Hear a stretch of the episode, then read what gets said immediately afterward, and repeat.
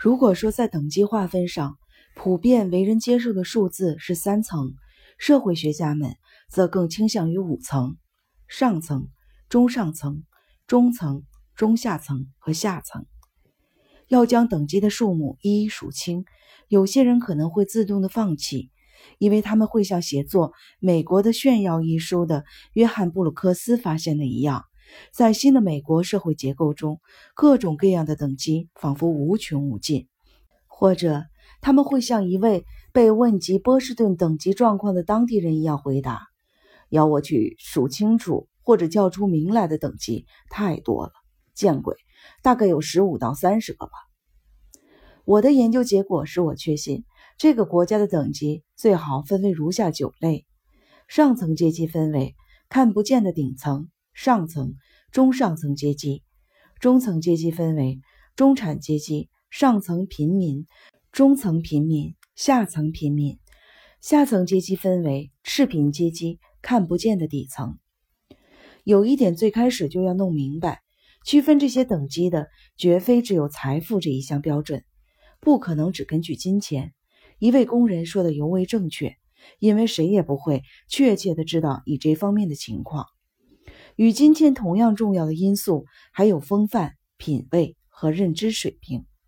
乔治·奥威尔说过：“从经济上说，毫无疑问只有两种等级——富人和穷人；但从社会角度来看，有一整个由各个阶层组成的等级制度。每一个等级的成员，从各自的童年时代习得的风范和传统不但大相径庭，这一点非常重要。”而且，他们终其一生都很难改变这些东西。要从自己出身的等级逃离，从文化意义上讲非常困难。当约翰·肯尼迪在电视上看到理查德·尼克松露面时，一脸吃惊地回头冲他的朋友们说：“这家伙一点都没有档次。”当然，他指的并非金钱。想象巨额的财产和高薪就能赋予一个人高等身份的人们，或许能从一本名叫《与一位百万富翁共同生活一年》的小书中获得些许的安慰。该书的作者是科尼里斯·文德比尔特·惠尼特，他于1981年圣诞节将此书免费的送给了他的朋友们。不用多说，这位作者的平庸、愚蠢。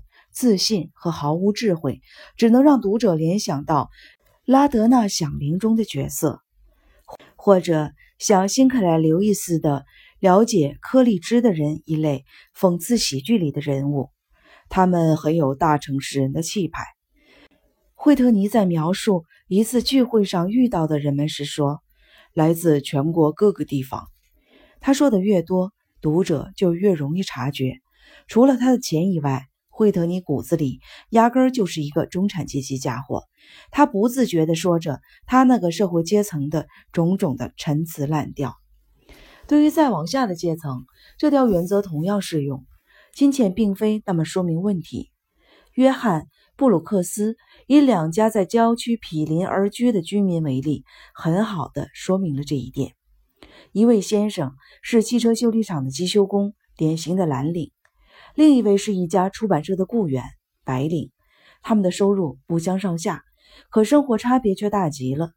蓝先生购置了一座干净漂亮的牧场小屋，白先生买下了一座破烂的旧屋，并自己动手重新装修了一番。蓝夫人在当地的商店，尤其是住家附近的购物中心采购，并觉得他们棒极了，多方便呢。而白夫人去城里的店铺买她的衣物。蓝先生饮酒，但宁愿偷偷摸摸，并通常是在星期六晚上，窗帘紧闭。白先生一家也饮酒，很开放，常常在自己家的后院里喝。蓝先生夫妇常冲着对方大喊大叫，声音穿过他们的每一个房间，或传遍他们那块地皮的每一个角落，但他们并不觉得有什么不妥。白先生一家总是控制着自己的音量。有时声音小到互相都听不清楚。至于家居摆设，书籍当然是一个重要的标准。蓝先生家中见不到哪怕一本书，而白先生家的起居室里有无数堆放的满满的书架。布鲁克斯总结道：“总的来说呢，这两个家庭可以说毫无相似之处，但他们的收入却大体的相当。同样，罗素·林内斯也正是因为数年前就注意到品味。”知识和感知力比金钱更能决定人的社会等级，才提出了一个三重结构的说法，即把人分为有高度文化素养的人、有一般文化教养的人和缺乏文化教养的人，并不是说最上层的三个等级没有钱，鉴定他们地位的关键因素并非只是金钱，而是他们所拥有的金钱的方式。作为衡量一个等级的指标，金钱的来源。远比金钱的数量更有意义。将上层的三个等级区别开来的最重要的标志是他们继承的财富与自己实际赚得的财富之间的比值。看不见的顶层，像洛克菲勒家族、杜邦家族、梅隆家族、福特家族、文德比尔特家族等等，完全依靠继承来的财产。无论一个人拥有的财富多么的庞大。如果是靠自己的劳动赚来的，比如像电影明星们，就不能位列这一等级。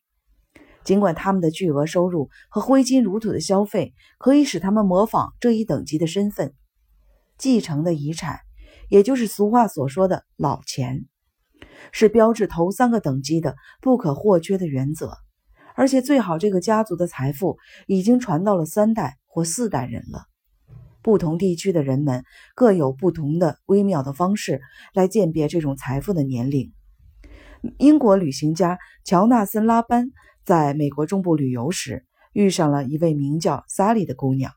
他告诉他说：“新贵们管密苏里州叫做 Missouri，老钱们则说 Missouri。